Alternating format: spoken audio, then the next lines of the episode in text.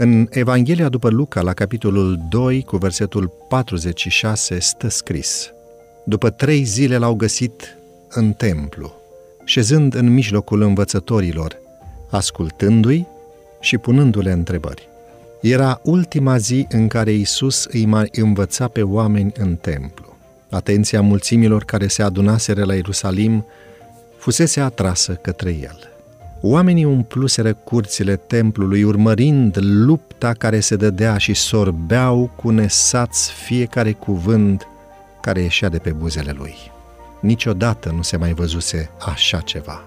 Acolo stătea un tânăr galilean fără să poarte nicio onoare pământească sau distinție regală.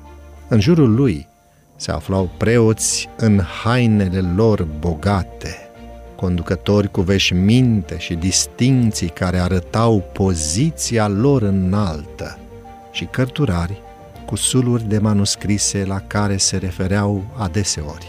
Isus stătea liniștit în fața lor, cu demnitatea unui împărat. Ca unul investit cu autoritatea cerului, privea hotărât la adversarii săi, care îi respinseseră și disprețuiseră învățăturile și care voiau acum să ia viața.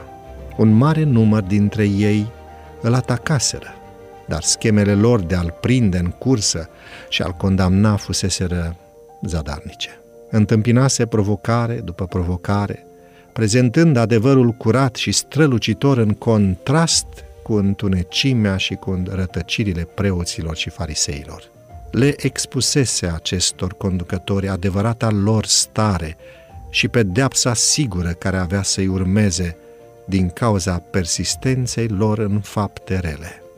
Avertizarea fusese conștiincios exprimată, dar lui Hristos îi mai rămăsese de făcut o lucrare. Un alt scop era încă de îndeplinit. Interesul oamenilor față de Hristos și lucrarea sa crescuse constant. Ei erau încântați de învățătura lui, dar în același timp erau puși în mare încurcătură. Ei îi respectaseră pe preoți și pe rabini datorită cunoștințelor și evlaviei pe care o arătau. În toate problemele religioase se supuseseră fără rezerve autorităților, dar vedeau acum că oamenii aceștia se străduiau să-l discrediteze pe Isus, un învățător ale cărui virtuți și cunoștințe străluceau și mai mult după fiecare atac. Priveau fețele posomorâte ale preoților și bătrânilor și le vedeau înfrângerea și deruta. Se mirau că mai mari nu credeau în Isus, când învățăturile lui erau atât de clare și simple. Nici ei nu mai știau ce să facă.